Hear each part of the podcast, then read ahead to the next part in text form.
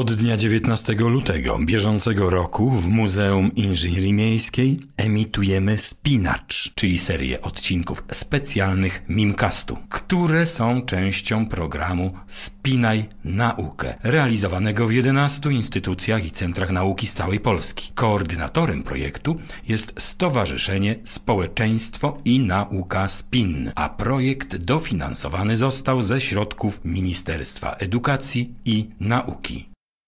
Muzeum Inżynierii Miejskiej w Krakowie prezentuje.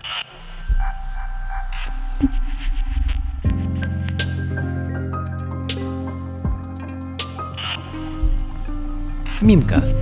Miasto i my.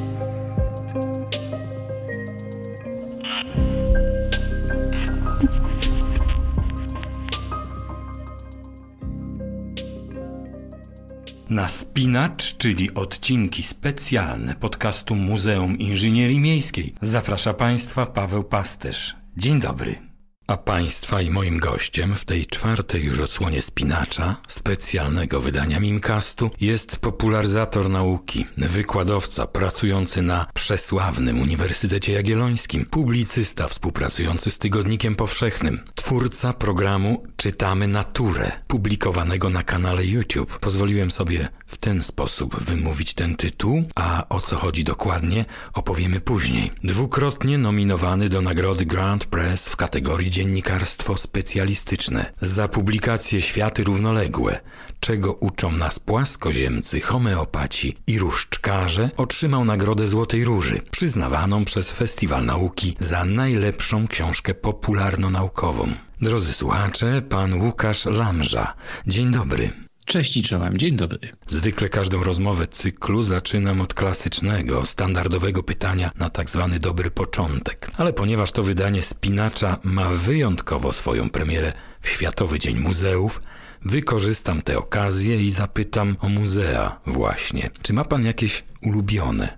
No powiedzmy pięć, no może trzy typy, które należą do tych szczególnie zapamiętanych. Nie wiem, czy byłbym w stanie wygenerować listę pięciu najlepszych. Ja jestem, jestem niechętny wobec e, tego typu list w ogóle jako takich. No, nie wiem, pięć najsmaczniejszych potraw. No nie wiadomo, czy na pierwszym miejscu będzie mazurek, czy będzie bigos. To są rzeczy niezestawialne. Natomiast jestem wielkim e, fanem i wielki, jestem pełen podziwu dla instytucji polskich e, małych muzeów w różnych dziwnych miejscach prowadzonych przez fanatyków, takich jak Strzela, Muzeum Kanału Augustowskiego, wymienione przeze mnie jako pierwszy, nie dlatego, że jest najwspanialsze, ale dlatego, że pierwsze przyszło mi do głowy. Mam, mam taki system, mam taki zwyczaj, że kiedy gdzieś jadę, to to szukam, jakie tam są małe, dziwne muzea. Trafiłem w, na Islandii, trafiłem do Muzeum Penisów, które wywołało wielkie poruszenie u mnie, u mojej całej rodziny, u moich dzieci. Pytano na wstępie, czy życzymy sobie wejść rzeczywiście z dziećmi. Oczywiście, że życzyliśmy sobie. No nie ma nic ciekawszego dla dzieci niż gigantyczna kolekcja gigantycznych siusiaków. To było oczywiste, że wejdziemy. Także jestem, jestem wielkim fanem małych, dziwnych muzeów. Nie zliczę, w ilu byłem muzeach, nie wiem, zabawek, żarówek y, i tak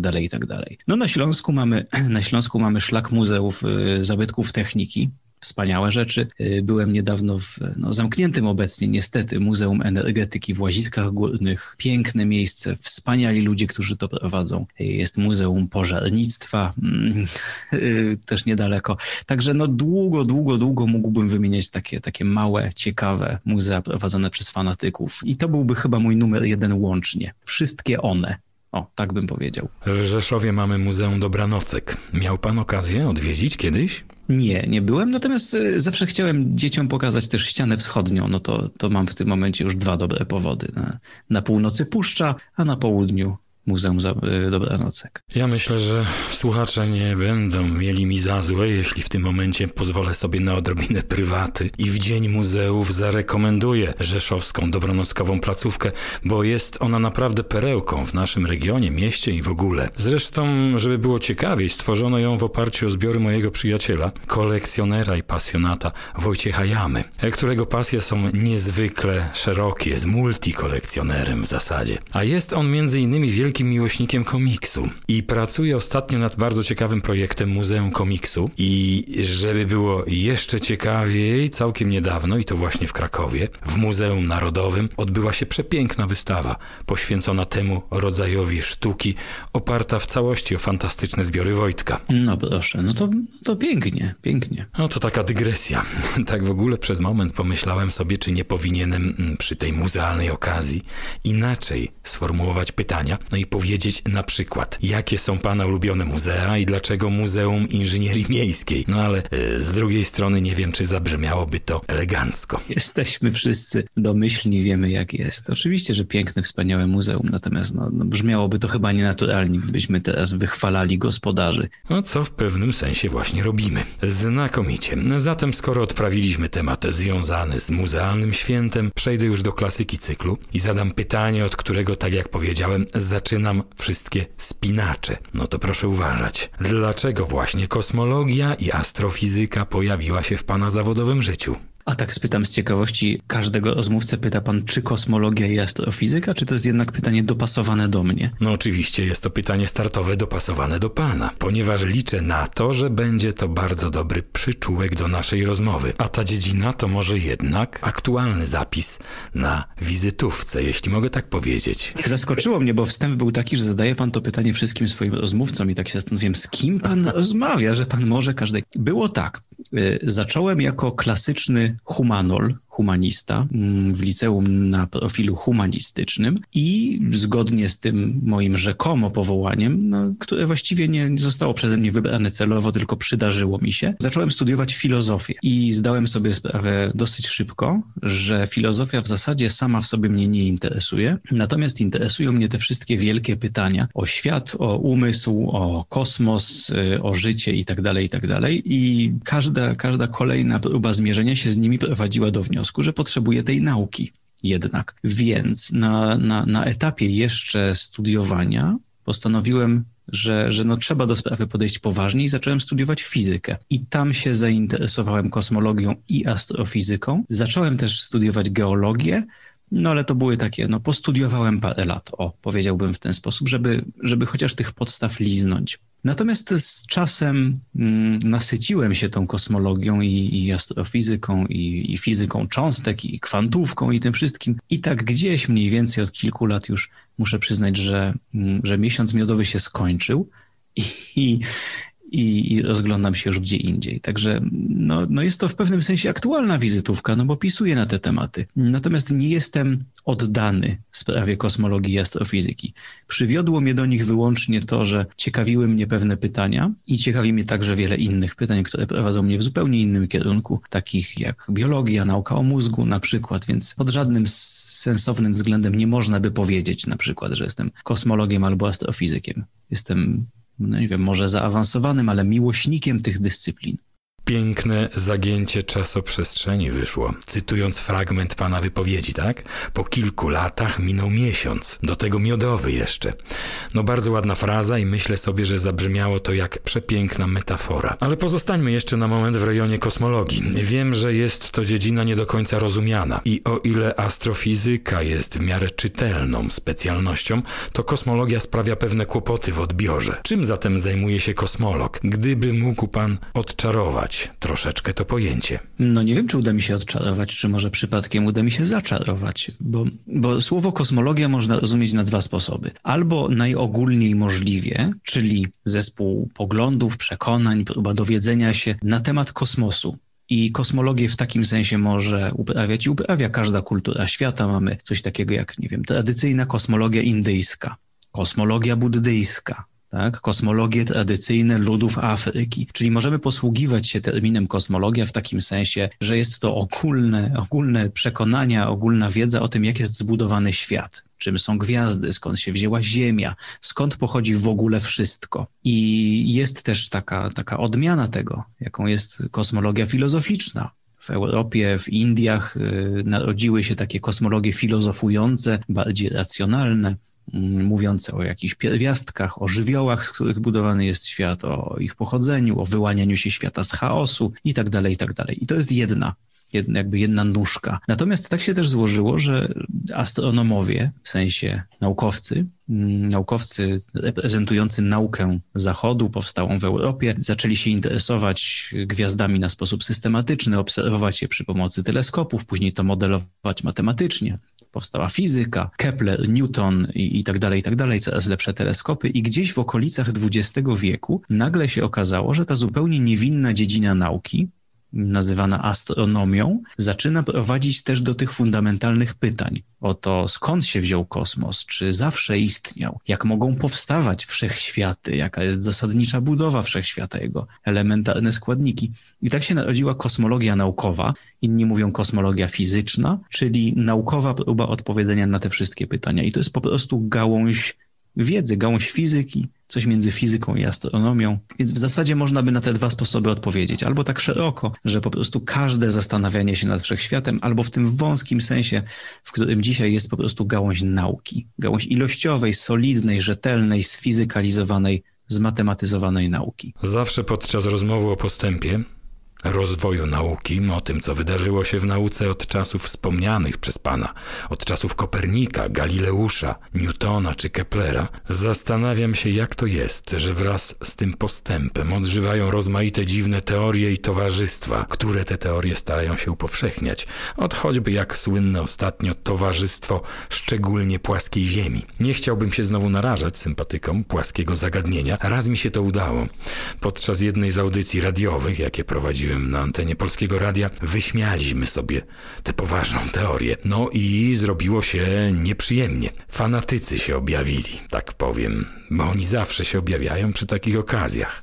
No to porozmawiajmy chwilkę o tej płaskiej ziemi. Wiem, że to spłaszczenie tematu, no ale atrakcyjne.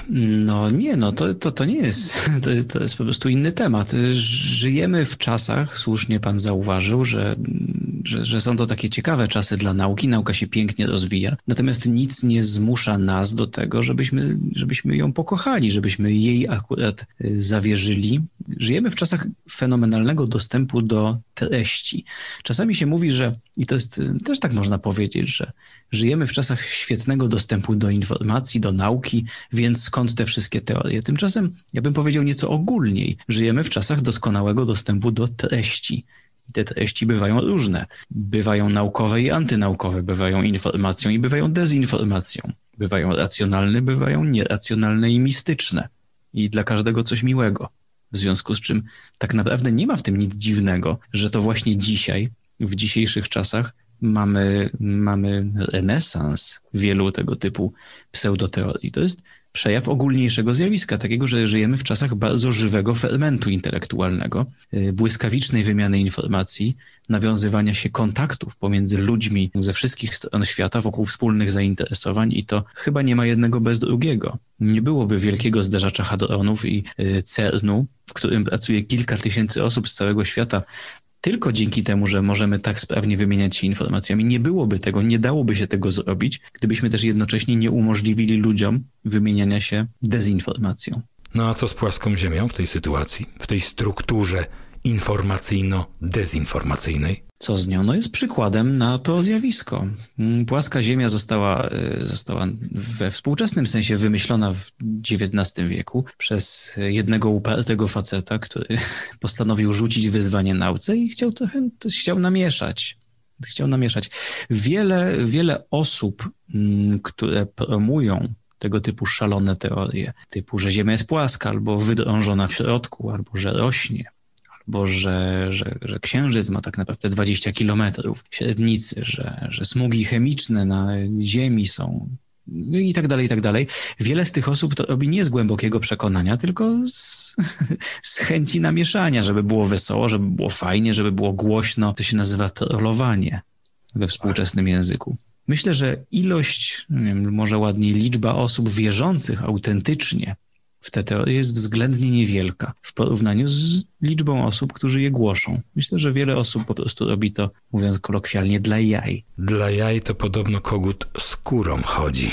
Mnie osobiście spośród tych wszystkich płaskoziemskich absurdów najbardziej rozbawia, to czasem do łez, teoria jakoby wszelkie zdjęcia naszej planety, te widziane z kosmosu, są stworzone w NASA, która przerabia, jakby to powiedzieć, kwadraty na kółka. Ale skoro już o amerykańską agencję kosmiczną zaczepiamy, to wydaje mi się, że wszystkie te bzdury pochodzą z tej samej kuchni, co teoria o tym, jakoby księżycowe misje Apollo zostały swingowane i nagrane w studio. No i masa dowodów przy okazji, a to flaga łopocze, a to gwiazd nie widać, czy inne takie historie. Tak, to są, to są poza tym ci sami ludzie, no bo dużo łatwiej jest utrzymywać, że, że nasze zasadnicze poglądy na rzeczywistość są niesłuszne, jeżeli jednocześnie wierzymy w to, że naukowcy są albo ciapowaci, albo są oszustami. Bardzo trudno byłoby pogodzić ze sobą przekonanie, że że naukowcy i inżynierowie są porządnymi, uczciwymi ludźmi, w dodatku świetnymi ekspertami, z przekonaniem, że, że, że Ziemia jest płaska. Ciężko by to było pogodzić ze sobą, więc to są, to są kuzyni.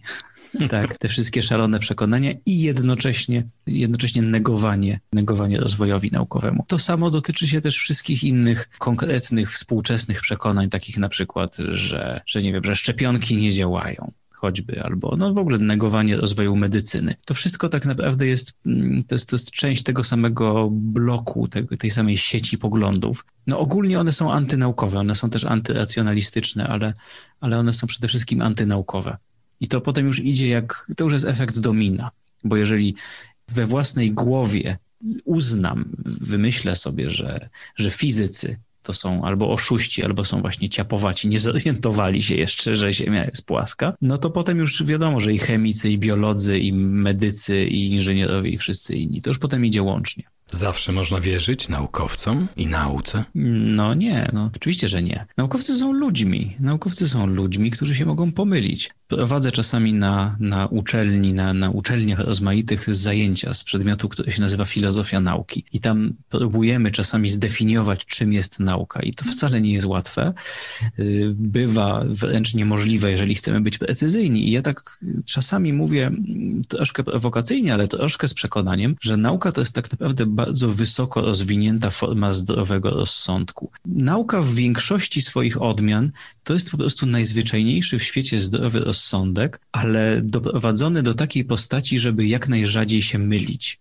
Podaję przykład Robinsona Crusoe, który wylądował na wyspie i zaczął ją poznawać. I on stosował wszystkie normalne praktyki metody naukowej przeprowadzał eksperymenty, doświadczenia, ponawiał te eksperymenty, zbierał próbki, uogólniał, tworzył teorie, hipotezy itd., tak itd. Tak to jest po prostu nastawienie poznawcze wychodzące od pytania, no moment, jak to jest tak naprawdę w rzeczywistości? Tylko, że nauka ma za sobą kilkaset lat zadawania tego typu pytań, mamy już ustalony język, metody, mamy taki zwyczaj, że, że ogłaszamy wszystko publicznie, że przetrzepujemy swoją pracę nawzajem anonimowo. Jest cała masa różnego rodzaju takich szczegółowych haczyków, dzięki którym mamy jak najrzadziej popełniać błędy i jak najrzadziej uchodzić z oszustwami. Natomiast ogólnie rzecz biorąc, nauka jest, jest po prostu zadawaniem sobie pytania, no moment, jak to jest tak naprawdę co to jest, co tam jest pod tym kamieniem, z ilu komórek składa się ten liść, dlaczego te chmury pędzą w lewo i, i tak dalej, i tak dalej. To są, to są wszystko bardzo naturalne pytania, na które się odpowiada w bardzo naturalny sposób. Eksperyment, który zawsze stoi wyżej w hierarchii niż teoria. Ktoś kiedyś powiedział,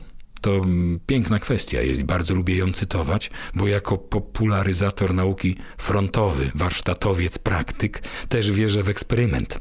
Eksperyment, który jest przecież zadawaniem pytania samej mamie naturze, czy też yy, przyłapywaniem natury na gorącym uczynku. Ale wracając do tematu, ktoś powiedział kiedyś, że czasem bardzo brzydki fakt może zabić przepiękną hipotezę. No, zdecydowanie tak. Zdecydowanie tak. I są, są ludzie, którzy się upierali przy swoich hipotezach, mimo tego, że fakty nie świadczyły na ich korzyść. No, czasami pięknie by było mieć jakąś teorię i są Są piękne teorie fizyczne, które zostały całkowicie ubite przez brzydkie fakty, no ale no cóż, no nie możemy się obrazić na, nie możemy się obrazić na świat, że jest złożony. No jeśli fakty świadczą inaczej, to tym gorzej dla faktów. Panie Łukaszu, chciałbym teraz zmienić trochę temat. Będę to pewnie robił jeszcze kilka razy w trakcie tego naszego spotkania, ale to już tak jest i mimo, że zawsze mam jakiś plan rozmowy, to często pytanie się nasuwa jako efekt odpowiedzi. I jest to trochę taka improwizacja, jak to w rozmowie bywa. W centrach nauki znajdziemy wiele wspaniałych, działających eksponatów ilustrujących rozmaite prawa natury, ale są tam też magazyny pełne urządzeń, które nie zadziałały, mimo że zostały stworzone w określonym celu. No to porozmawiajmy zatem o projektach, o wynalazkach, które miały zmienić świat, ale im się to nie udało, albo o wynalazkach, które powinny się pojawić, a jeszcze się nie pojawiły. Pierwsza rzecz, która przyszła mi do głowy, to plecak odrzutowy. Nie wiem, czy to są te same kierunki moich myśli i pana myśli, ale zaraz sobie pomyślałem, że o tym, o tym wszyscy marzą od 60-70 lat, od kiedy ktoś e, pierwszy raz to wymyślił, narysował i przedstawił światu, od kiedy Bond latał z plecakiem odrzutowym. To jest wielkie marzenie, prawda, żeby latać. I mamy rozwiązania, umożliwiające nam lot, ale one są z różnych względów niesatysfakcjonujące. Gdybym chciał teraz, w tym momencie wzlecieć, to najprostszą metodą dla mnie byłoby co? Dowiedzieć się, czy na najbliższym lotnisku są jakieś loty, zarezerwować, zapłacić, spakować walizki, pojechać, przejść przez kontrolę, ktoś by mi przetrzepywał buty i kieszenie. No nie jest to eleganckie, nie jest to ekscytujące, takie, że wychodzę na balkon i lecę. Więc osobiste urządzenie umożliwiające lot, jak dedal, tak? To by było coś. I, no i są prototypy plecaków odrzutowych, one nawet działają, ale z różnych względów nigdy nie weszły do masowej produkcji. Także to takie, to, to mi pierwsze przyszło do głowy. Nie wiem, czy, czy to byłby dobry przykład. Coś, coś, coś, co powinno już w zasadzie być, ale nie ma. No bardzo dobry przykład. Tornister rakietowy dostępny dla każdego. Jako poważnie zainfekowany sympatyk Gwiezdnych Wojen uważam, że powinny kiedyś powstać prawdziwe i działające miecze świetlne, takie jak na filmie. No i choć jest to temat pewnie kontrowersyjny, miecz to przecież broń, uważam, że byłaby to Niesamowita konstrukcja. Ja czekam cały czas na magiczną różdżkę. No to byłoby, to byłoby kolejne, to byłoby wielki kolejny triumf technologii, coś, co po prostu generuje mi cokolwiek. I, I co ciekawe, też to jest tak jak z plecakiem odrzutowym. Mamy niby coś, bo na przykład mamy drukarkę. Drukarka to jest taka mini wersja magicznej różdżki, coś zupełnie niewyobrażalnego dla ludzi, no powiedzmy 500 lat temu, tak? Gdyby jakiemuś średniowiecznemu mnichowi pokazać e, drukarkę, no to działa słynne trzecie prawo Clarka, mianowicie dowolnie zaawansowana technologia jest nieodróżnialna od magii.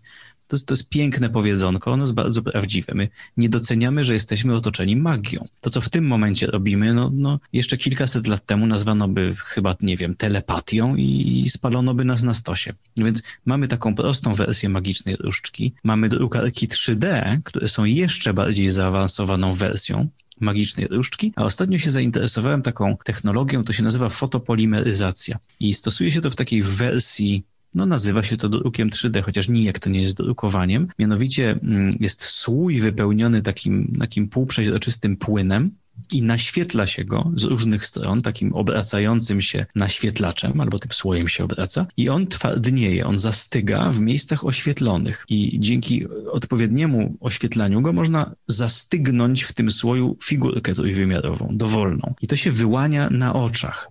Dosłownie, niektóre z wersji tego urządzenia są naprawdę szybkie i to wygląda, no to wygląda magicznie, dlatego że mamy słój przeświet- no, półprzeźroczysty, czyli to wygląda jak mętna woda, prześwietlamy go czymś, co wygląda jak rzutnik i tam wewnątrz tego słoja po niedługim czasie pojawia się dowolnego kształtu figurka. Można ją sobie sięgnąć ręką, wyciągnąć i mamy żołnierzyka. No, no magia. No, gdybym miał taki czarodziejski słój, to naprodukowałbym sobie figurek postaci z Gwiezdnych Wojen do kolekcji. Takich, jakich nie ma jeszcze nikt.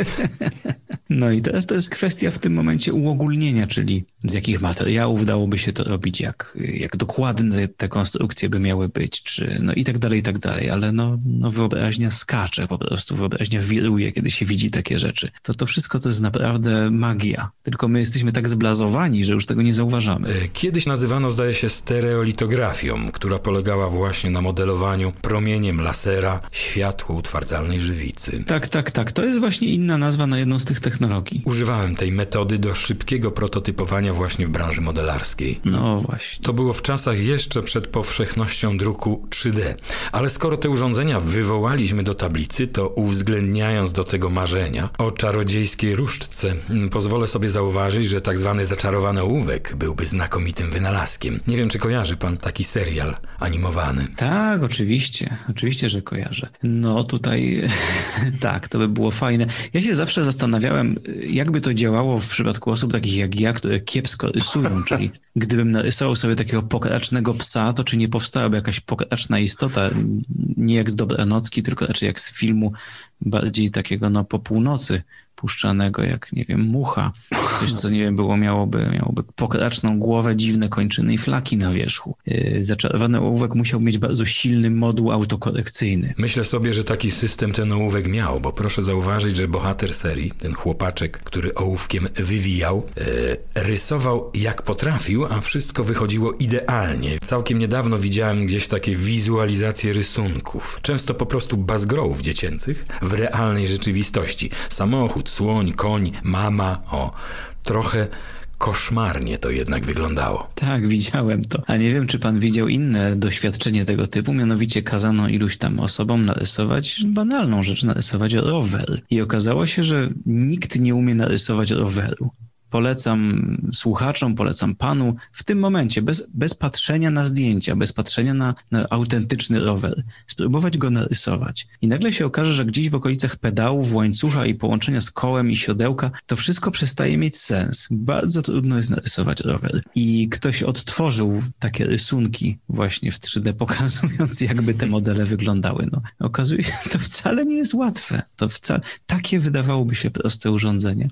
Najlepsze jest to, że ja słyszałem tę historię kilka razy, oglądałem te wizualizacje i kiedyś spróbowałem narysować swój i też nie umiałem. Okazało się, że nawet po takim szkoleniu, nawet po przyglądaniu się tym błędom, wciąż nie umiem narysować rowera. Znakomite ćwiczenie politechniczne. Drodzy Państwo, proszę w tym momencie, no albo trochę później, wziąć kartkę papieru i z pamięci narysować sobie rower. Myślę, że z rysowaniem konkretnych przedmiotów, i to dotyczy nie tylko rowerów, jest tak, że często rysujemy coś nie tak jak wygląda, ale tak jak nam się wydaje, że powinno wyglądać. Trzeba mieć zatem albo model w zasięgu wzroku, albo dobrą pamięć. Choć są takie przypadki i dotyczą często osób autystycznych, które potrafią z fotograficzną precyzją całkowicie z pamięci narysować nawet bardzo skomplikowany motyw, który wcześniej przez chwilę oglądali. Na przykład widok miasta. Kiedyś się tym interesowałem i tam podobno jakby haczyk jest taki, że tego typu osoby mają, no tak, rzeczywiście to są często osoby z zaburzeniami na, na spektrum autyzmu i, i to są osoby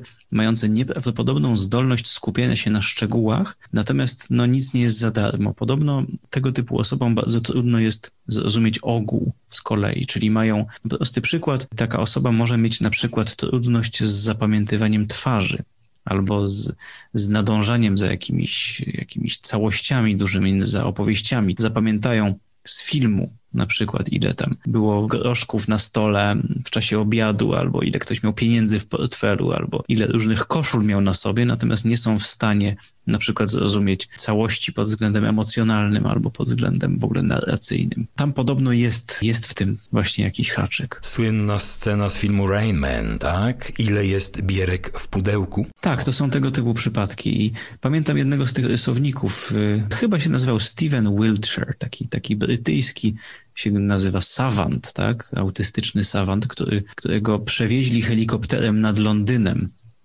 dla BBC i rzeczywiście odtworzył później z nieprawdopodobną szczegółowością panoramę tego miasta. Porównywali to potem ze zdjęciami. Natomiast no, człowiek ogólnie rzecz biorąc z, z wieloma no, nieprzyjemnymi deficytami poznawczymi.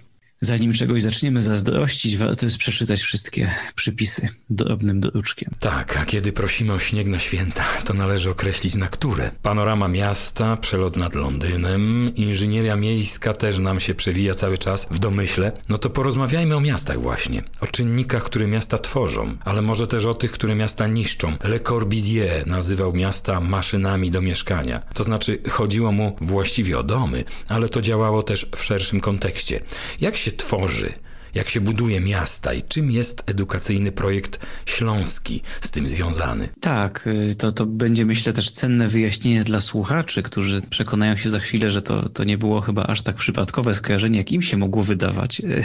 Rzeczywiście wspólnie z Muzeum Inżynierii Miejskiej być może będę realizował, jeżeli się wszystko uda, taki taki projekt edukacyjny, którego wersję śląską zatytułowałem Zbuduj sobie miasto. Pomysł był taki, żeby wspólnie z licealistami z Siemianowic Śląskich przeprowadzić e, taki proces zakładania i wymyślania miasta. Działo się to i, i zaczęliśmy, ale pandemia nam troszkę pokrzyżowała plany. To się działo na terenie liceum w Siemianowicach, ale no, odbyły się tylko dwa pierwsze warsztaty z czterech. Mamy nadzieję, że to będzie kontynuowane i tam, i tutaj, ale w dużym skrócie idea była taka, żeby przyjrzeć się procesowi powstawania miasta, od miejsca, gdzie to miasto się, się znajduje, dlaczego się zakłada miasta, dlaczego się zakładało miasta, y, jaką rolę odgrywają, nie wiem, rzeki, trakty komunikacyjne, geografia, rośliny, zwierzęta, klimat, czyli lokowaliśmy miasto, wybieraliśmy sobie miejsce, właściwie to losowaliśmy je kręcąc globusem. No i później do akcji wkracza taki mój kolega, który prowadził zajęcia z,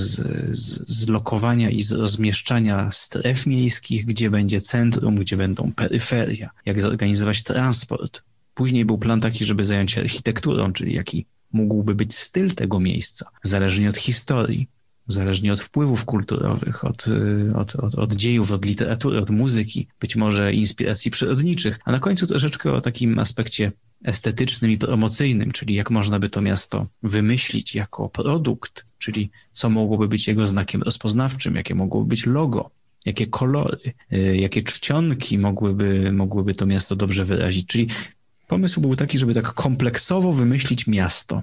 I właśnie chyba nie jako maszynę, chyba nie ta analogia, może jako, jako żyjący organizm, jako, jako dom dla ludzi, jako wydarzenie naturalne, wręcz bym powiedział. No ale no, Corbus był rzeźbiarzem zbrojonego betonu, tak o nim mówiono, więc on miał dosyć specyficzny punkt wyjścia. Ale mieliśmy taki pomysł, żeby spojrzeć na miasto raczej właśnie jako, jako taki proces, jako dziejące się na powierzchni Ziemi wydarzenie, gdzie ludzie organizują sobie wokół siebie przestrzeń, taką, żeby w niej żyć, ale taką, żeby jednocześnie było to ich miejsce. Daje się zainteresować młodzież takimi zagadnieniami w taki eksperymentalny sposób? Tak, dlatego że no to zawsze jest coś innego. Z mojego doświadczenia wynika, że kiedy się przychodzi do, bo to było liceum, kiedy się przychodzi do młodzieży i po pierwsze oni mieli, mieli swobodę uczestniczenia w tym projekcie, to jest bardzo ważne. Jestem w komfortowej sytuacji jako edukator, jeżeli przychodzę i spotykam się wyłącznie z młodzieżą, która miała ochotę się ze mną spotkać. No to jest coś wspaniałego. Lekcje to jest ich konieczność, a potem mają wybór są zwolnieni z lekcji, w dodatku dzieje coś nowego. No poza tym też y, tak jak mówię, no ja, ja jako edukator pracuję w cieplarnianych warunkach w porównaniu z nauczycielami, którzy są na linii frontu, dlatego że ja sobie mogę dwa, trzy dni, a może i kilka tygodni przygotowywać te jedne warsztaty trzygodzinne, mogę sobie powynajdywać. Ja, ja prowadziłem tam pierwsze zajęcia, te takie lokacyjne, gdzie bawiliśmy się globem y, takim wirtualnym, losowaliśmy sobie miejsce, przybliżaliśmy zdjęcia satelitarne, oglądaliśmy stare mapy, y, zapoznawaliśmy się z roślinnością, która jest w danym miejscu, z mapami klimatycznymi, klimatycznymi, biogeograficznymi. Potem czytaliśmy o tych zwierzętach. Robiliśmy taki profil miejsca. No zajęcia, ja tego nie mówię jako autoreklamę, tylko po prostu no, no, siłą rzeczy, no bardzo atrakcyjne, bo, bo przejeżdżaliśmy przez niemal każdą dziedzinę wiedzy, ale na, na ekranie oni siedzieli przy komputerach, bawili się, bawili się globem, zdjęciami i, i wszystkim innym. Także no, no cóż, no nie jest to do uogólnienia na każdy przypadek edukacyjny, ale tak, no wydaje mi się, że to, że to było coś fajnego dla nich i, i tak wydawali się zainteresowani, a a warsztaty trzygodzinne. Tak jak już wspominałem, jako tak zwany popularyzator frontowy, stawiam zdecydowanie na wszelkie formy warsztatowe. Może dlatego, że kiedyś uwierzyłem w tę znakomitą zasadę pod tytułem daj mi zrobić samodzielnie, to zrozumiem. A dotrzeć dziś z taką misją do pokolenia wychowanego na nowoczesnych urządzeniach mobilnych to jest wyzwanie. No i dlatego każda forma politechnicznej aktywności jest niezwykle cenna. Zainteresować nauką jest względnie łatwo, jeżeli sobie można wybrać temat. To jest bardzo wygodne i na tym się opierają wszyscy youtuberzy naukowi. Po prostu wybierają sobie coś, co, co ich zainteresowało i o tym mówią. I to jest bardzo wygodna sytuacja, dlatego że jeżeli mnie dzisiaj zainteresuje zagadka powstania życia, no to jestem dzisiaj w to wkręcony, znajdę sobie jakieś fajne ilustracje, fajne filmy. Y, jeżeli ich nie ma, to mogę sobie zawsze zmienić temat i po, poopowiadać im o kosmosie. I na tym modelu się opiera wiele, wiele świetnych, fajnych kanałów naukowych, które dzisiaj interesują nauką tysiące, setki tysięcy, miliony, miliony widzów. Natomiast to jest, i to jest względnie łatwe. Znaczy jest to, jest to o tyle łatwe, że oczywiście wymaga znakomitego warsztatu, wymaga e, umiejętności, sprzętu i tak dalej, i tak dalej. Ale, ale jest to mimo wszystko łatwiejsze niż systematyczne interesowanie nauką. I, I tu się pojawia pytanie, czy dałoby się zrobić interesującą szkołę. I to jest jakby zupełnie inne pytanie, bo, bo nie dałoby się, dopóki nikt by nam nie pozwolił na fundamentalne przemyślenie tego, czym jest szkoła. Natomiast na to nie ma zgody i nie ma chyba na to możliwości, biorąc pod uwagę bezwładność systemu. Więc moim zdaniem perspektywy są bardzo nieszczęśliwe. To znaczy nie, nie, nie umiem sobie wyobrazić takich zmian, które doprowadziłyby do, do interesującej szkoły. No niestety. Wiem, jak mogłaby wyglądać, natomiast nie umiem sobie wyobrazić, że mogłoby rzeczywiście dojść do jej powstania. A ja mam bardzo podobne przemyślenia. Od bardzo dawna rozważam te właśnie kwestie stworzenia czegoś, co można by sklasyfikować jako właśnie szkołę marzeń taką, z której uczniowie nie chcieliby wychodzić. To ciągle tylko marzenia, ale lat temu kilka w roku 2013, jeśli dobrze pamiętam, byłem bardzo blisko takiej realizacji. Nie wyszło, ale to jest temat na zupełnie inną historię. Powiem tak, zabrakło środków i trochę stanowczości ze strony instytucji, ale wiem z praktyki, jak to mogłoby działać, bo widzę, jak działa w mniejszej skali. Jak na przykład wiertarka stołowa wygrywa z wirtualną rozrywką. Ja to wiem doskonale, bo y, zdarza mi się od czasu do czasu, że, że odwiedzam teściów na wsi i tam jest, tam jest porządny warsztat i czasami różne dzieciaki nas odwiedzają. Ja tam przyjeżdżam z moimi dzieciakami i korzystanie z warsztatu jest jedną z takich naszych standardowych tam zabaw. Natomiast różne dzieci, które nas czasami odwiedzają, odwiedzają na przykład moje dzieci, ich znajomi, to są zachwycone, kiedy po prostu z wszystkich zabawek to, to lecą od razu, żeby dziury wiercić. To jest, ja już to mam prze, przepracowane, że nawet u siebie w domu, tutaj w mieszkaniu, w mieście, jak przyjeżdżają dzieci, to jak wyciągnę wiertarkę akumulatorową i dam im wiertełko i pozwolę im wywiercić kilka dziurek w klocku drewnianym, to te dzieci są po prostu zachwycone i mają ogień w oczach, bo to jest coś wspaniałego dla nich. Raz, że to jest poważne, dorosłe narzędzie i jest niebezpieczne. Ja robię cały wykład o bezpieczeństwie i to jest w ogóle, to w tym momencie już zainteresowanie dzieci jest, jest, jest po prostu osiągnięte, bo wyjaśniam, że tym można się bardzo poważnie skaleczyć i to jest niebezpieczne narzędzie, więc no to już, już jest, już jest ok. Natomiast później pozwalam im wiercić dziurki, no to przecież to jest coś wspaniałego. To jest lepsze od wszystkich zabawek świata razem wziętych. To jest nawet lepsze od internetu. O takie właśnie komplementy usłyszeliśmy kiedyś podczas jednej z sesji naszych zajęć warsztatowych w eksperymentarium 3Z. I to od dziewcząt, które wierciły właśnie otwory przy pomocy wiertarko-frezarki stacjonarnej. To jest niezwykle cenne doświadczenie i naprawdę komplement. No tak, no to jest tak jak powiedzieć, że to jest lepsze niż pierogi, no jakby to jest, znowu powtarzam, to jest, to jest inna skala. Natomiast ogólnie kierunek jest słuszny jak najbardziej. No, zresztą ja też, ile ja bym dał, żeby na przykład móc się pobawić właśnie, nie wiem, e, sprzętem do odlewnictwa. Ja nigdy w życiu nie odlewałem niczego, natomiast przyznam się, że jedną z takich moich grzesznych przyjemności jest oglądanie sobie wieczorami filmów, na których ludzie na YouTubie po prostu pokazują, jak coś odlewają z aluminium. No przecież to jest coś wspaniałego mieć mieć domowe. Tworzenie jest piękne, znaczy tworzenie jest wspaniałe i praca z materią, z materiałem. Jest, jest w tym coś uniwersalnie atrakcyjnego. No to się po prostu podoba. Czasem te najprostsze czynności fascynują najbardziej. Podobnie jak na przykład wbijanie gwoździ młotkiem. Wystarczy tylko deseczka, młotek, no i dużo gwoździ. I takie wprawki też stosowaliśmy. Zajęcie na godzinę albo i lepiej. I jest w tym także drugie dno. Oni się naprawdę uczą. Uczą tego, czego nas uczono w szkołach, na zajęciach praktyczno-technicznych. Tych zajęć praktyczno-technicznych dziś już nie znajdziemy. Szkoda. I nawiążę w tym miejscu do tego, co pan powiedział, do tego zainteresowania, jakie wygenerowały wasze miejskie warsztaty. Młodzież to kupuje.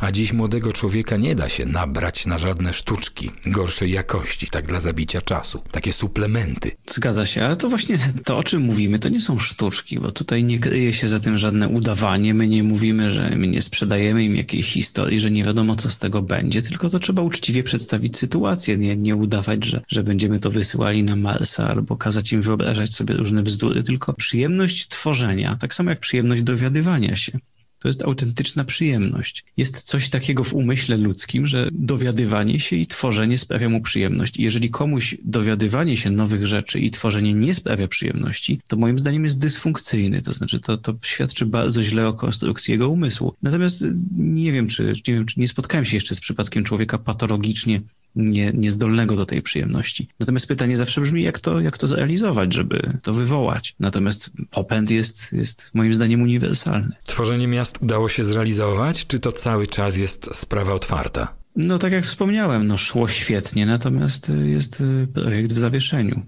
Myślę, że sytuacja wkrótce zmieni się na tyle, że będziecie mogli kontynuować znakomity projekt. No i wtedy umówimy się ponownie i porozmawiamy o miastach już stworzonych. Ale skoro wróciliśmy do miast, proponuję przełożyć te dźwignie na drugą stronę, no i od tworzenia przejść jednak do tej destrukcji. Nie uważa pan, że budując potrafimy też skutecznie niszczyć? Zaśmiecać. Czy ja wiem? Ja z natury nie jestem czarnowidzem. Staram się być, nieładnie powiem, jasnowidzem i, i od razu w tego typu sytuacjach włącza mi się mechanizm przekory i szczerze mówiąc nie wiem, czy zgodzę się z tym, że, że miasta się niszczą. Na przykład jest taka tendencja już od kilkudziesięciu lat, że centra miast się wyludniają.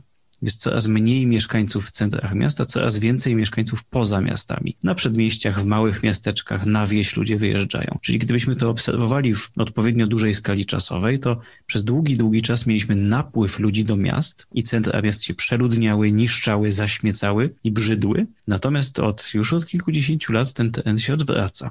I to na całym świecie. Zresztą to łatwo jest sprawdzić. Wystarczy zobaczyć sobie coś takiego, taką prostą rzecz jak bilans y, migracji w Polsce w podziale na powiaty, na gminy. Można to bardzo łatwo wygooglować. I tam będą zaznaczone miejsca w Polsce, które się doludniają i odludniają. I uniwersalnie w centrum każdej dużej aglomeracji będzie zawsze plamka koloru przeciwnego niż okolice. Się wyludniają. Ludzie już nie zdążają w ten sposób do centrów miast, bo tego nie potrzebują. Mogą pracować zdalnie, mogą dojeżdżać. I, i myślę, że tendencja ogólnie będzie taka w najbliższym czasie, że ludzie coraz bardziej będą doceniali mieszkanie poza miastem. Coraz mniej ludzi będzie mieszkało w blokowiskach, coraz więcej ludzi będzie mieszkało w domach, w bliźniakach, w małych blokach, poza dużymi miastami, w małych miasteczkach i tak dalej. Druga ciekawa rzecz, na którą bardzo liczę, tylko to już jest bardziej z gatunku fantastyki. Może nie fantastyki naukowej, ale bycia fantastą. Mianowicie mm, likwidacja samochodu osobowego, własnego samochodu osobowego jako formy przemieszczania się. Myślę, że jest to tuż za rogiem.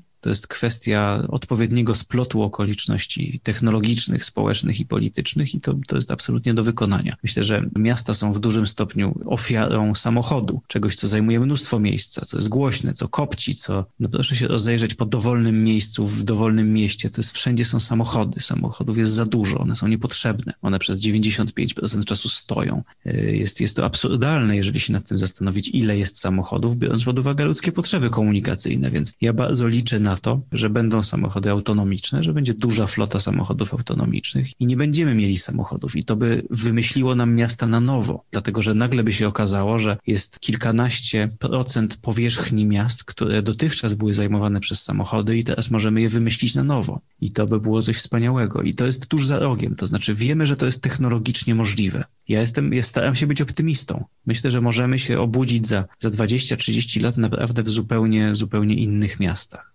Świat bez samochodów, no bardzo odważna koncepcja, biorąc pod uwagę, jakim symbolem naszej cywilizacji jest samochód. A te pojazdy na czas, gdy nie byłyby używane, to miałyby znikać, czy teleportować się do jakichś miejsc odosobnienia, czy też postoju? Robione są takie symulacje, widziałem je robione dla, dla terenów miejskich, dla terenów podmiejskich. One są ogólnie rzecz biorąc w ruchu, czyli plan jest taki, żeby one się stale przemieszczały, a ich liczba była, mm, no to, to jest kwestia dopasowania tego do, do potrzeb ludzkich, żeby ich liczba na ulicy, na ulicach odpowiadała zapotrzebowaniom ludzkim, czyli, czyli no po jakimś czasie powinno się ustalić, ile ich jest tak naprawdę potrzebnych.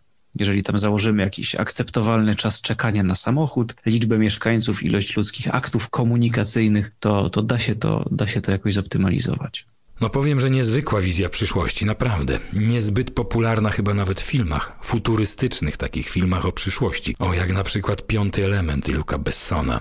Tam od samochodów to aż się roi i to na wielu poziomach. Jest o czym myśleć na pewno. No i ta rozmowa nam się pięknie rozwija i pewnie moglibyśmy przegadać następną godzinę i następną, ale czas nas niestety trzyma w ramach. Te ramy są umowne, ale są. To proszę mi jeszcze powiedzieć na zakończenie, y, jak się czyta naturę? Z wypiekami na policzkach.